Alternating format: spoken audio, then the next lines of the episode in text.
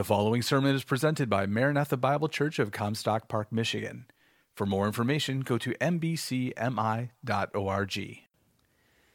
As most of you know, we recently completed our study of Romans 9 through 11. We have spent about seven months working our way through those three marvelous chapters. We are poised to head back into Romans chapter 12 or head into Romans 12, and we're excited to do that. It's going to be a couple months before we actually do that, though. Some of you have asked, where are we going after uh, having completed those chapters? And we are going to head into Romans 12 eventually.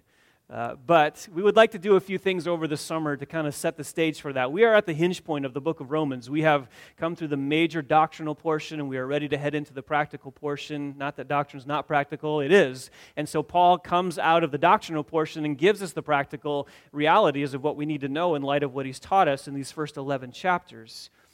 But before we dive into that, I, I want to take some time over the summer to set the stage for it and to kind of help us think about holiness and to think about the importance of holiness and to deal with some of the issues related to holiness uh, that we need to consider in a culture that is not at all concerned about holiness. And so we're going to take some time over the summer to kind of set the stage for that. And so we'll be working our way towards that over the next few weeks. Before we do that, though, I, I want to do something different this morning. Uh, you can tell by your sermon notes that I want to deal this morning with an issue why we must not neglect the Older Testament. You can see I put the words or the letters ER in parentheses. Uh, I did that for a reason because I like the term older better than old. And here's why. I think sometimes when we refer to the Old Testament, the word old makes it sound outdated. It makes it sound antiquated, old fashioned, archaic, and therefore irrelevant and obsolete. And that's the attitude that many people have towards the Old Testament. So I like the term older better because it doesn't communicate the fact that it's outdated or antiquated or old fashioned. It's just older than the New Testament. And so I, I want to take some time this morning to deal with a, a topical issue why we must not neglect the older Testament. You may wonder where in the world did this come from? Why this topic? This, this seems random. This seems out of the blue. Why would you just pick this topic? Let me give you a couple reasons why I want to preach on this this morning. The first one relates to our study of Romans 9 through 11. If you've been with us since September and we've been working through these three chapters, you will know as well as I do that Paul repeatedly went back to the Old Testament in these chapters. In fact, I went back this week and I counted the number of times that Paul referenced a direct quote from the Old Testament in Romans 9 through 11, and there are at a minimum 28 references to the Old Testament in those three chapters. There are 11 quotes in Romans chapter 9. There are 10 quotes from the Old Testament in Romans chapter 10. And there are seven quotes from the Old Testament in Romans chapter 11. Nearly 30 references in those three chapters to the Old Testament, which is almost one in three verses. That's a lot. That's a lot. And it's obvious that Paul's entire argument in those three chapters depended on support from the Old Testament. It permeated his mind, it flowed from his pen. He was saturated with the Old Testament. And as he's writing on the topics he's addressing in those chapters, he made abundant use of the Old Testament. And so it's obvious that the Old Testament was a formative influence in his mind as he's writing that. And it just flows from his pen as he keeps going back to the Old Testament to prove his points. So that's one reason I felt compelled to, to preach on this. I was just struck since September how many times what he was saying depended upon the Old Testament. There's a second reason I felt compelled to preach on this, and it's something that happened recently in evangelicalism. You may or may not have heard that a pastor at a very large megachurch with multi sites and 36,000 people, Andy Stanley, just a couple weeks ago said, We as the church need to unhitch ourselves from the Old Testament. This is one of the most prominent churches in America, with the lead pastor saying that though he believes the Old Testament is divinely inspired, it is not the basis of Christianity. To quote him, he says Peter, James, Paul elected to unhitch the Christian faith from their Jewish scriptures, and we must as well. This is shocking. These are shocking statements. He, he called the Old Testament the, the backstory for the main story. And while it's important, he says it's violent and disturbing and offends all of our modern senses. And so, what he's doing is he, is he is looking out for the people that are struggling with Christianity, and he wants to remove any impediment from them that may hinder them from coming back to Christianity. And so, in his mind, the Old Testament is one of those impediments. Here's what he says Many have lost faith because of something about the Bible or in the Bible, the Old Testament in particular. Once they could no longer accept all the historicity of the Old Testament, suddenly their house of cards of faith came tumbling down because they were taught it's all true. It's all God's word. And if you find one part that's not true, uh oh, the whole thing comes tumbling down. He says that's not Christianity. The Bible did not create Christianity. The resurrection of Jesus created and launched Christianity. Your whole house of Old Testament cards can come tumbling down. He's concerned that many Christians are turning away from the faith because of what they see and hear in the Old Testament passages. And so he wants to remove those obstructions. He thinks that we need to move past the Old Testament for the sake of the church today. And he bases this on uh, a sermon he preached in Acts chapter 15, where in that chapter, the church leaders in the early church told the Gentile converts that they did not need to adhere to Jewish law in order to become Christians, which is true. That is a true statement. But what he's done is he's essentially said, in the same way, we need to follow their pattern and we need to distance ourselves from the Old Testament as well and not heap that burden on anyone. To quote him again, he says, First century church leaders unhitched the church from the worldview, value system, and regulations of the Jewish scriptures. Jesus' new covenant, his covenant with the nations, his covenant with you, his covenant with us, can stand up on its own two nail scarred resurrection feet. It does not need the propping up by the Jewish scriptures. End quote. That should shock you. That should shock you when there's a, a, man of that stature who's saying that we, we need to distance ourselves from the Old Testament and essentially jettison two thirds of the Bible in order to help those who are struggling with Christianity. Now, he is, in his zeal, trying to preach against legalism, which I understand and I agree with and I appreciate. And he's trying to preach against Judaizing and the addition of the law and heaping those burdens on. I get that and I agree with that. But in his zeal to exalt the grace of God and celebrate the newness of the new covenant, he has actually undermined the very foundation where those things come from. So, I think it's important for us to talk about this. And you need to know that this is nothing new. This is nothing new uh, as to be something that's just happened in 2018. This is an old heresy known as Marcionism. Marcionism. Mar- Marcion was a, a, a son of a bishop. I'm not talking about someone from the outer space. Marcion was a son of a bishop in the Roman church who had a number of theological errors. And one of his errors, the main errors, was he believed that the Old Testament God could not be compatible with the New Testament God. As he read through the Old Testament and he saw God, a, a, ra- a God of wrath and justice, and then he read the New Testament and he saw Christ and he saw the love and the mercy and the compassion, supposedly, of Christ displayed in his teachings. He couldn't make sense of the fact that the God of the Old Testament could also be the Father of Jesus Christ. He, he couldn't correlate those. He couldn't bear with the messages of judgment coming from the scriptures in the Old Testament. He couldn't, he couldn't deal with God being a God of wrath and judgment and a God of the Mount Sinai, whose presence made the people cower in faith. And so he believed that Christianity needed to be purged of that kind of God. He didn't believe that God could be the Father of our Lord Jesus Christ. The, the love and the goodness of God in Christ could not be seen if God is also a God of wrath and justice and judgment. And so, what he did is he decided to make a better Bible.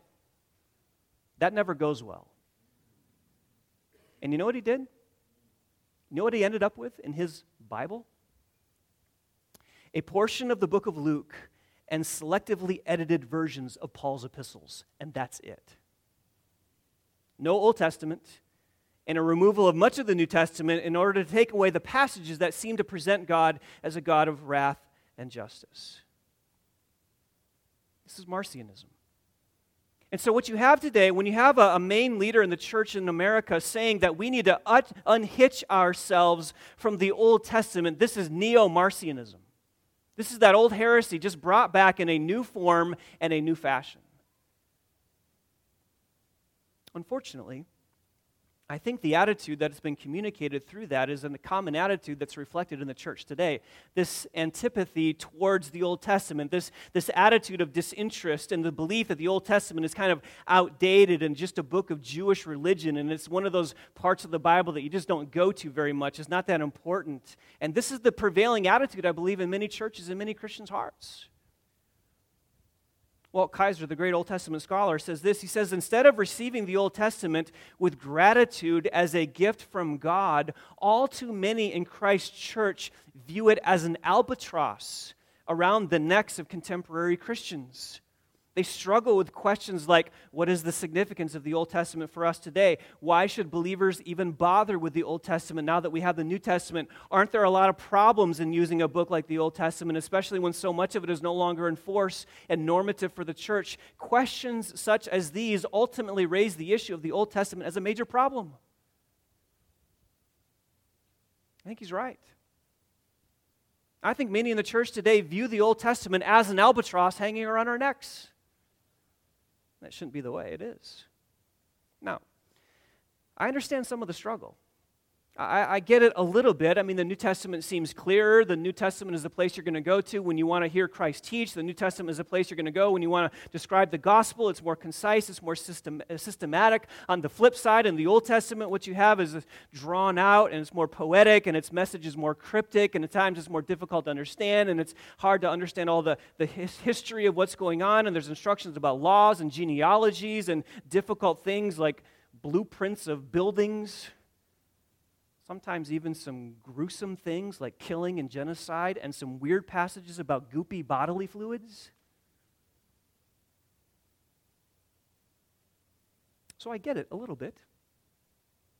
I also understand that we're under the new covenant.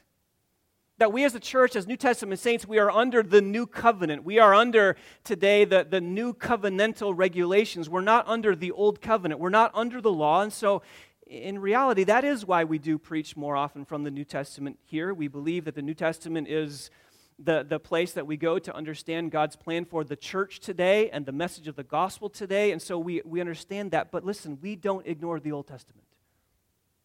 It's why we're reading through the Psalms this summer. It's why I've preached through Daniel and why I've preached through Jonah and why I've preached through Ecclesiastes and why I'm considering going to the book of Proverbs whenever we're done with Romans, whenever that is. We're not ignoring the Old Testament. And unfortunately, a number of factors, I believe, have caused many Christians to come to the point where they don't see this portion of Scripture as critical and important to their lives. Things like liberalism, which has attacked the Old Testament for decades, has brought people to the point where they don't trust or need, see the need for the Old Testament. Ignorance has contributed to this. People know little, uh, little about the history of the Old Testament. Many people think that the Old Testament is irrelevant to their lives. It can be hard work at times to try and figure out what's going on in the Old Testament. And so many Christians want to just skip it. Many Christians don't want to deal with it. Many churches don't preach from it. And I would submit to you that the Old Testament has great value for us today. And so, for a few moments this morning, I would like to give you some reasons why we must not neglect the Old Testament, the Older Testament. Or, in other words, five reasons why we must not unhitch ourselves from the Older Testament. This is not going to be from a specific passage this morning. This is one of those topical messages, which someone told me once you can preach a topical message once every five years and then repent. So I will do that this morning and then repent after the service. Five reasons why we must not neglect the Older Testament. Number one, it was appealed to by the New Testament writers as their authority. The Old Testament was appealed to by the New Testament writers as their authority. In other words, the Old Testament was the Bible of the early church. The Old Testament was the Bible of Jesus. The Old Testament was the Bible of the apostles. The Old Testament was the Bible that Paul quoted from in his letters. It was the Old Testament. And that's exactly what we've seen in Romans 9 through 11. I told you last time I wasn't going to preach another sermon on Romans 9 through 11, but I'm going to go back there so go back to Romans 9 through 11 for just a moment, and I just want to show you a couple things. I want you to see that Paul's whole message was dependent on the Old Testament. In fact, I want you to notice that in three specific places in Romans 9 through 11 is the word scripture. Go with me to Romans chapter 9, verse 17. And I want you to see for just a moment that Paul uses the word scripture, the, the word graphe in Greek, and it always, in these cases, is pointing to the Old Testament. Romans 9, verse 17.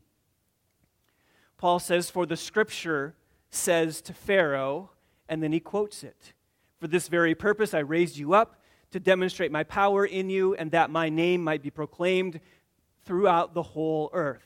That's a quotation from Exodus chapter 9. Where does he go in Scripture to prove that point? Where does he go to prove the fact that God can have mercy on whomever he wants to have mercy and have compassion on whomever he wants to have compassion? Where does he go? He goes to the Scripture, Exodus chapter 9. Go to Romans 10. Very next chapter, verse 11. Romans 10, verse 11. For the Scripture says, whoever believes in him will not be disappointed. Where does Paul go to prove that if you confess with your mouth Jesus as Lord and believe in your heart that God raised him from the dead, you'll be saved? Where does he go to prove that reality? He goes to the scripture, Isaiah chapter 28. Go to Romans chapter 11, verse 2. God has not rejected his people whom he foreknew, or do you not know that the scripture says in the passage about Elijah how he pleads with God against Israel? And he quotes, Lord, they have killed your prophets, they have torn down your altars, and I alone am left, and they are seeking my life. So Paul says that if you're going to understand that God has not forsaken his people and always has a remnant, where does he go to prove that? He goes to the scripture, 1 Kings chapter 19. See what he's doing? The scriptures are the Old Testament for Paul. And in order for him to prove his point, he has to go back to the scriptures, the Old Testament that he knows so well, and that becomes the basis of his authority as he's writing Romans 9, 10, and 11. Absolutely critical. Go back to Romans chapter 9. And let me just give you a couple specific examples of this. Again, I'm not going to teach the text as much as I just want you to see what Paul is doing in these passages. He wants us in Romans chapter 9 to understand that God has elected his people Israel, that they are his chosen people. And I want you to notice verse 4. Romans 9, verse 4. He says, Who are the Israelites? To whom belongs the adoption as sons and the glory and the covenants and the giving of the law and the temple service and the promises whose are the fathers and that whom and from whom is the Christ according to the flesh who is over all God blessed forever. Amen. What a list of privileges Israel has all of those privileges. They have the adoption as sons, the glory, the covenants, the giving of the law, the temple service, the promise, the, the, fathers. Those all belong to Israel. How does Paul know that? And where does Paul get that information from? He has to get from the Old Testament.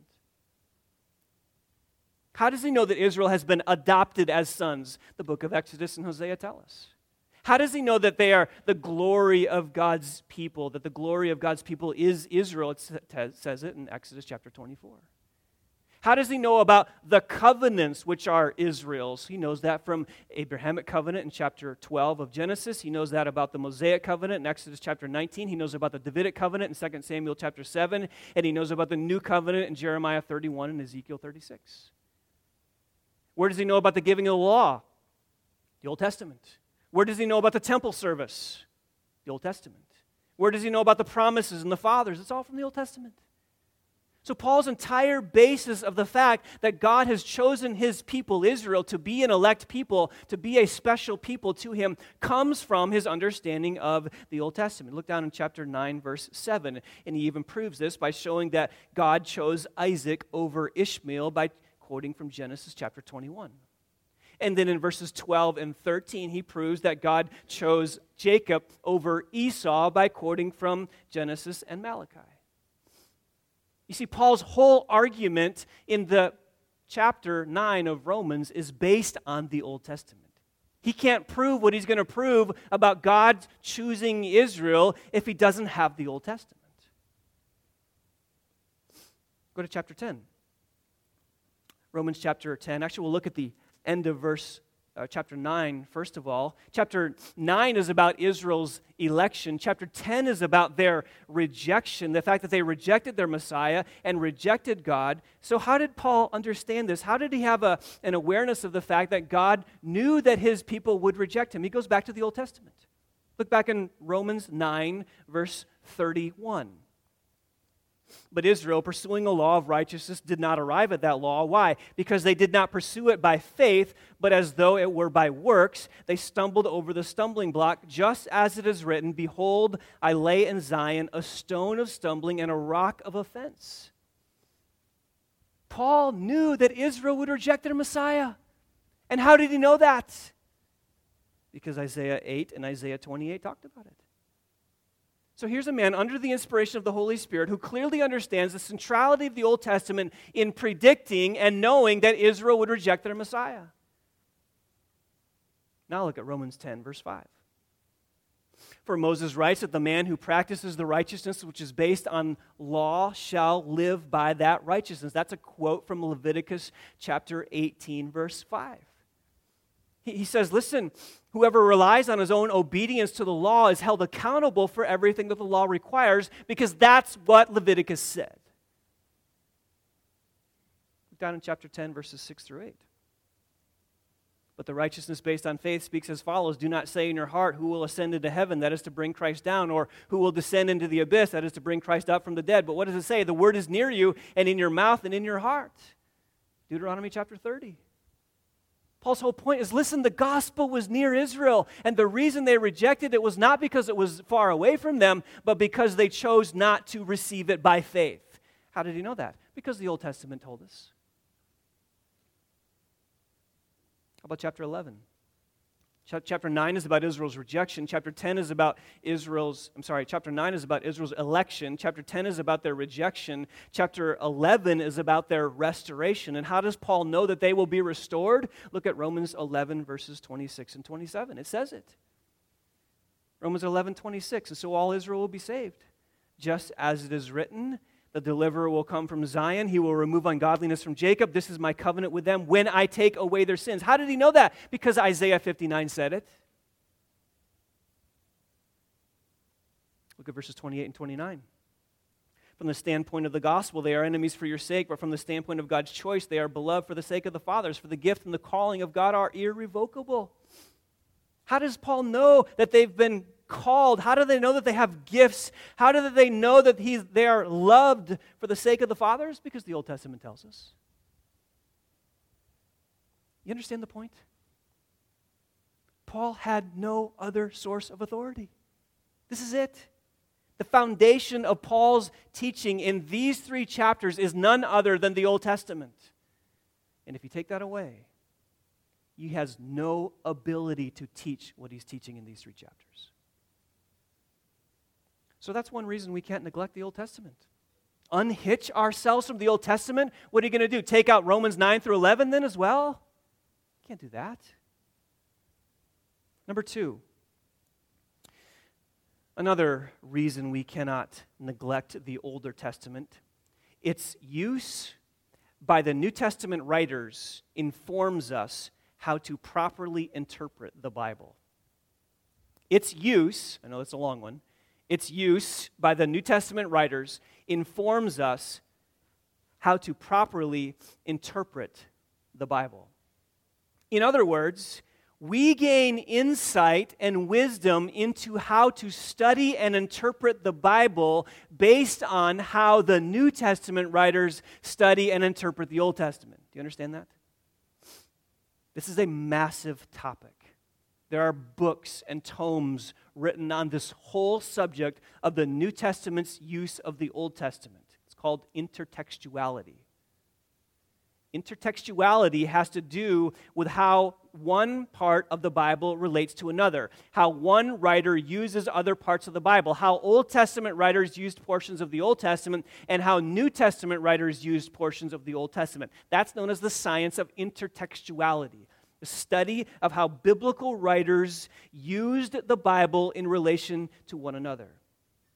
We don't have time this morning to go into it in great detail, but let me give you just kind of a synopsis of why it's important for you to understand this. It's critical to understand this because if we can figure out how the New Testament writers use the Old Testament, we can figure out how we need to study and interpret the scriptures today. That's critical because let's face it, there are massive disagreements today in the church on how to interpret the Bible, right? You talk to 20 different people about what a passage means, you might get 20 different answers because there's not agreement on how to interpret the Bible. And one person says, I think it means this, and another person says, I think it means this. It's very subjective. So, how do you interpret the Bible correctly? How do you know that when you study it, you've got the right interpretation? How do you know that when you teach it, you're going to teach it correctly? This is a critical, critical issue. And the reason you have disagreements with people about what the Bible says is because ultimately you disagree on how to interpret it. You can press every disagreement about how to interpret or what the Bible says about an issue based on how you're interpreting that passage. It's a very, very important topic. So, the question is how do we know we're interpreting the Bible correctly? One of the ways we know, one of the very simple ways, is to study how New Testament writers used the Old Testament, pay attention to what they're doing, and then we can pattern ourselves after them because they are the ones that are inspired, led by the Holy Spirit as they're writing Scripture. Cool. So the question is can we establish a pattern in how New Testament writers use the Old Testament, and does that help us in interpreting the Scriptures? I believe there is a pattern. And I believe when you understand that pattern, it gives you window and insight into how we need to understand and interpret the Scriptures as well. One writer says this quote, We can learn how to study the sacred text from what the biblical writers instructed us to do, as well as from seeing them use Scripture. You ever thought about this? You can learn how to study the Bible by seeing how New Testament writers studied the Bible and used it in their writings. He goes on to say the New Testament's use of the Old teaches us the nature of hermeneutics, which is the science of Bible study. The prophets, prophets and apostles' use of Scripture can be used to help shape our understanding of God's Word. They were not hermeneutical ignoramuses who have abused the Scripture. We do not know better than them. Rather, moved by the Holy Spirit, they were brilliant, and we ought to humbly follow them. Their faithful hermeneutic provides us the certainty that the way we are traditionally taught to interpret the Bible is the method the Bible upholds. Literal, grammatical, historical hermeneutics is not a modern formulation, but how the biblical writers read the scriptures. The Christian hermeneutic follows the prophets and apostles and is thereby a hermeneutic of obedience. In other words, we can learn how to study the Bible by looking at how the New Testament writers studied the Bible and used it in their writings. In other words, the Christian method of interpretation ought to be the apostolic method of interpretation, ought to be the prophetic method, message of interpretation. You understand that? How we interpret the scriptures should be modeled after how the New Testament writers interpreted the scripture, should be modeled after how the prophets used the scriptures in the Old Testament. So the question is is there a pattern? Absolutely, there is. There is a pattern. And let me just use Romans 9 through 11 again as an evidence of the fact that the foundation of their message was the Old Testament properly interpreted in its context. So go with me to Romans chapter 9. Let me just show you some of these very quickly. Romans 9, verse 13. And I want you to notice how many times the phrase just as it is written occurs in these three chapters. Romans 9, 13. Just as it is written. Jacob I loved, but Esau I hated. Verse 33, Romans 9. Just as it is written, Behold, I lay in Zion a stone of stumbling and a rock of offense. Chapter 10, verse 15. How will they preach unless they are sent? Just as it is written, How beautiful are the feet of those who bring good news of good things. Chapter 11, verse 8. Just as it is written, God gave them a spirit of stupor, eyes to see not and ears to hear not, down to this very day. And then Romans 11, verse 26. And so all Israel will be saved, just as it is written. And every time Paul uses the phrase, just as it is written, he follows it with an Old Testament quotation. What's he doing? He's using the Old Testament in context. He's using the Old Testament exactly how it was written in its historical setting, in its literal historical context, and he's paying attention to that as he's using it here in Romans 9, 10, and 11. Let me show you one other pattern. Go back to Romans 9. It's the word for followed by an Old Testament quotation. It's the word for followed by an Old Testament quotation. Look at Romans 9, verse 9 for. This is the word of promise. And then he quotes from the Old Testament. Look in verse 15. Romans 9, verse 15. For he says to Moses, and he quotes the Old Testament. Go over to chapter 10, verse 13. For whoever will call on the name of the Lord will be saved. Quotation from the Old Testament. Go over to chapter 11, verse 34. For who has known the mind of the Lord or became his counselor. A quotation from the Old Testament. Paul is consistent in his usage of the Old Testament in its original setting. Let me give you just one quick example and give, give you more insight into this. You're in Romans 11. Look at verses 34 and 35. Verse 34, as I just read, is a quotation from Isaiah chapter 40, verse 13. And in Isaiah chapter 40, God is saying, I'm going to deliver you one day when you're captive to the Babylonians. I'm going to send you away. I'm going to release you from that captivity. And he's going to describe the greatness of God in doing that. And he says in Isaiah chapter 40, For who has known the mind of the Lord, who has become his counselor? You can't fathom what God's going to do and how he's going to deliver his people from Babylon, Isaiah says in Isaiah chapter 40. And Paul now comes to Romans 11 and uses the same contextual argument here to prove that when we come to understand God's ways in salvation and redemption, it blows our mind. Same context. Verse 35. Or, who was first given to him that it might be paid back to him again. That's a quotation from Job chapter 41. And Job spent all those chapters kind of complaining and trying to figure out why God was doing this and why this was happening. And God speaks to him out of the whirlwind and basically says to him, Who has first given to him that it might be paid back to him again? Job, do I owe you anything? And that's Paul's point here in Romans 11. It's the same exact point. Why does God do what he does? Why does he draw people to himself through the nation of Israel's disobedience? Why does he bring the gospel to the Gentiles? Why is God not done with Israel? How is this whole plan of God and, and redemption put together? It's not because of anything you deserve, he's not in debt to you. It's the same context. So, what I want you to see is that there is a method of biblical interpretation that can be gleaned from studying how the New Testament writers use the Old Testament. So, you know, people say to me sometimes, Todd, how do you know your interpretation of the Bible is right? You know what I say? Because it is. You say, how do you know? Because I'm following the same rules and patterns that the apostles used in their usage of the Old Testament and the same principles that the Old Testament writers used in their understanding of the Old Testament. Now, listen, I admit there's times I may not understand everything, and there's difficult passages and there's difficult texts where we have to kind of make some best guesses as to what he's saying. I, I understand that there's some difficult passages. I'm not trying to be arrogant or prideful about that, but I understand how we are interpreting the Scripture is the correct way to interpret the Scripture, literally, historically, grammatically, because that's the pattern that was established by New Testament writers. So, unhitch ourselves from the Old Testament? Not a chance. You just removed then the, a way of understanding how we're to interpret the Bible. Number three,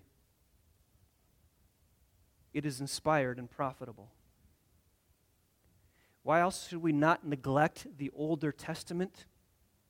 It is inspired and profitable. Turn to 2 Timothy chapter 3. 2 Timothy chapter 3,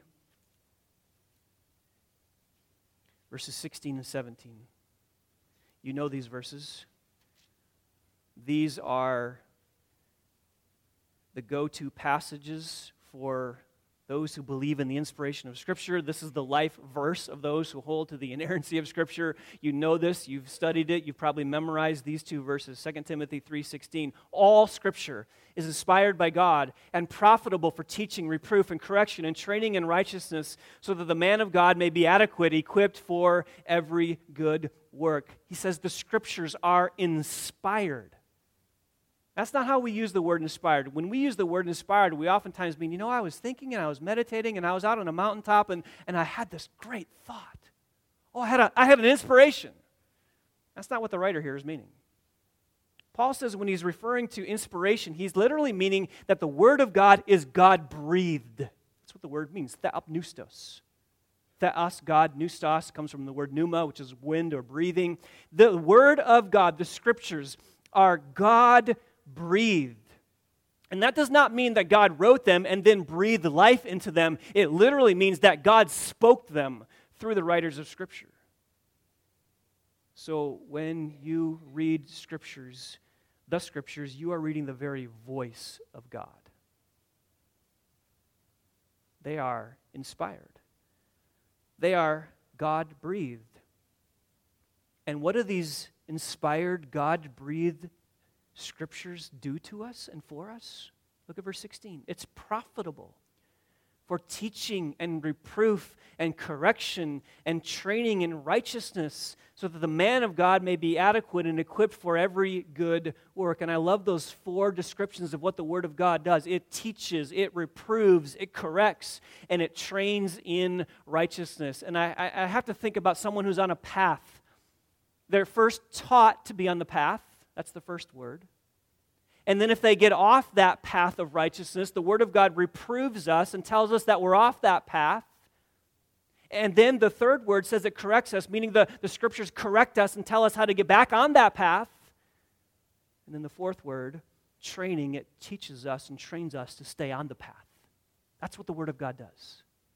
It teaches, it reproves, it corrects, and it trains so that you're equipped for every good work. And not only that, look up a couple verses before that. Look up to 2 Timothy chapter 3 verses 14 and 15. Paul says to Timothy, "You, however, continue in the things you have learned to become convinced of, knowing from whom you have learned them, and that from childhood you have known the sacred writings, which are able to give you the wisdom that leads to salvation through faith which is in Jesus Christ." Paul says to Timothy, "The sacred writings have brought you wisdom that leads to salvation. You see the Word of God? It is capable of making you wise unto salvation, and when you're saved, it is capable of teaching and training and correcting and keeping you on God's path. Here's the question What scripture is Paul referring to? What are the sacred writings that Paul is referring to here? What did, they, what did Timothy have access to at that point as Paul is telling him the inspiration of Scripture and the value of the sacred writings? It was the Old Testament. May have been some New Testament written at this point that Paul and Timothy had access to, but primarily, Paul has at his disposal, and Timothy has at his disposal, the Old Testament. It is the Old Testament that is inspired by God. It is the Old Testament that is capable of making you wise unto salvation. Why? Because it's all God breathed, Old and New Testament, and it's all profitable for life and ministry, Old and New Testament.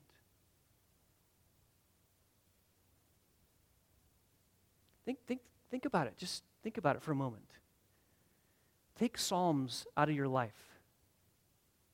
Can you imagine that? Take the Proverbs away. Take the Song of Solomon away. Where are you going to go to understand marriage? Take Ecclesiastes away. Where are you going to go and figure out some meaning in this messed up world that we live in?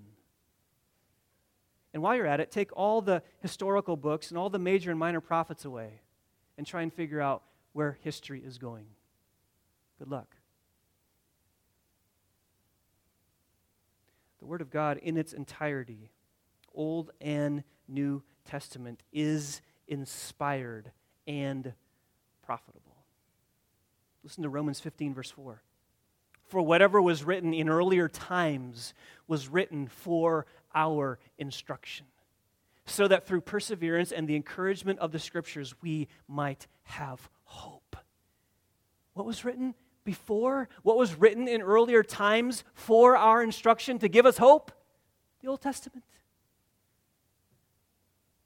So, unhitch from it? I don't think so. Number four, it is given as an example for New Testament believers. It was appealed to by New Testament writers as their authority. Number two, it was used by the New Testament writers, and how it does informs us how to properly interpret the Bible. Number three, it's inspired and profitable. Number four, it's given to us as an example for New Testament believers. Turn to 1 Corinthians chapter 10. 1 Corinthians chapter 10. 1 Corinthians 10, Paul talks about the value of the Old Testament as a, as a way of giving us examples. 1 Corinthians chapter 10, verse 1. For I do not want you to be unaware, brethren, that our fathers were all under the cloud, and all passed through the sea, and all were baptized into Moses in the cloud and in the sea, and all ate the same spiritual food, and all drank the same spiritual drink, for they were drinking from a spiritual rock which followed them, and the rock was Christ. Nevertheless, with most of them God was not pleased, for they were laid low in the wilderness. Now, watch this, verse 6. Now, these things happened. What things?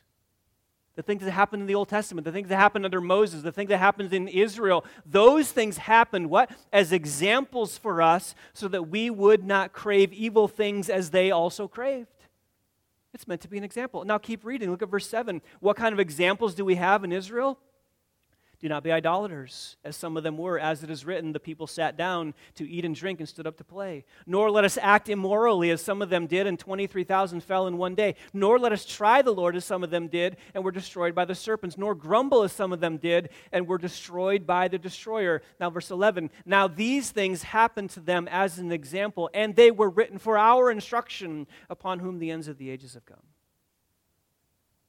You want to see some gross examples of the dangers of idolatry and immorality and testing God and complaining? Just start reading the Old Testament. Verse 11 says they were written for our instruction. And where they, were they written? They were written in the Old Testament. And so, again, think about just for a moment if you take the Old Testament away, you take away two thirds of the Bible, which is filled with examples on how we should live, and examples of godliness, and examples of trust in the Lord, and it's filled with examples of how not to do it. We need David's example. We need Moses' example. We need to learn from these men and how to walk with the Lord and be godly. We need the example of Naomi and Ruth and how to walk like that. And we also need the failures of David and the failures of Moses and the failures of Solomon and the failures of the nation of Israel so that we learn as well. It's an example. Last, number five. Last reason why we must not neglect the Old Testament is it points us to Christ It points us to Jesus Christ.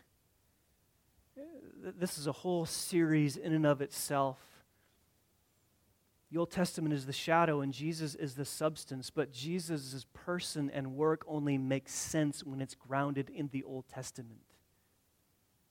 You can't understand Jesus' ministry. You can't understand his teachings. You can't understand what he's doing in redemptive history. You can't understand any of what he's trying to communicate through his parables if you do not understand the Old Testament. Walt Kaiser says this one of the tragic results of separating the Old Testament from the New is that the believing community fails to see that Jesus' life, ministry, death, and resurrection were clearly anticipated long before the events occurred. By viewing the Older Testament as a message that is non Christian, the expectation is set in advance for some that there is nothing Christological or messianic to be gained from studying, much less reading, teaching, and preaching the Old Testament. But such a view flies in the face of the evidence from the text itself. The Messiah is at the heart of the message of that neglected portion of the Bible. End quote. You understand that nearly every aspect of Christ's life and ministry was prophesied in the Old Testament? His birth, Isaiah chapter 7. His death, Isaiah chapter 53. His resurrection, Psalm 16 his coming kingdom and rule. Genesis 49 2 samuel chapter 7 psalm 110 isaiah 9 verse 6 our famous christmas verse. For a child was born to us a son will be given to us and the government will rest on his shoulders and his name will be called wonderful counselor mighty god eternal father prince of peace and there will be no end to the increase of his government or of peace. On the throne of david and over his kingdom to establish it and uphold it with justice and righteousness from then on forevermore. The zeal of the Lord of hosts will accomplish this. How do you know that Christ is coming again? And how do you know what Christ is coming to do again? The Old Testament tells us he is coming to establish his kingdom. And that, friends, is the message of the Bible. The glory of God displayed in the establishment of an earthly kingdom. That's what God is doing. That's the message of the Bible from beginning to end, from creation to new creation. The message of the Bible is that God is building his kingdom, a kingdom that centers around his Son, Jesus Christ. And if you excise the Old Testament, you have cut off the major portion of the scriptures that tells us what he is coming to do. There's a lot more reasons I could give you. Those are five.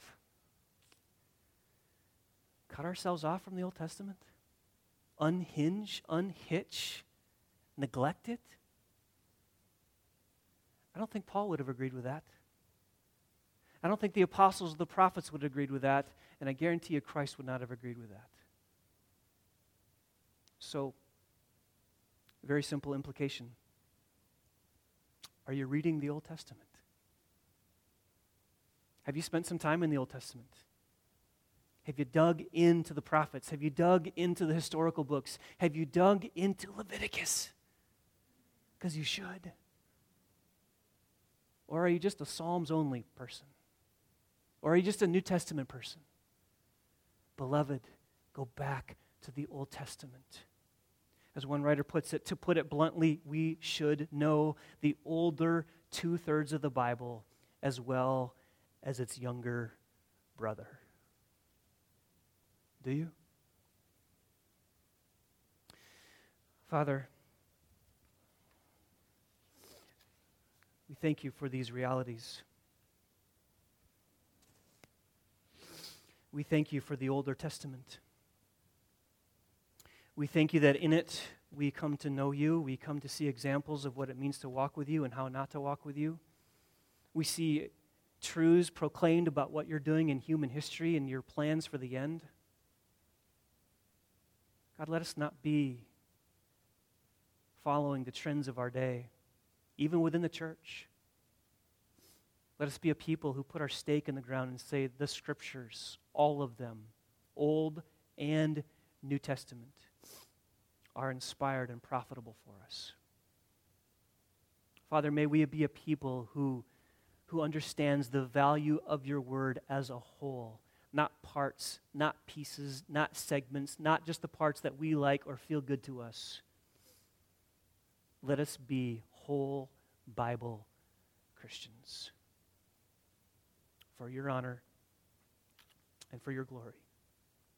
We pray these things in your name. Amen. Questions?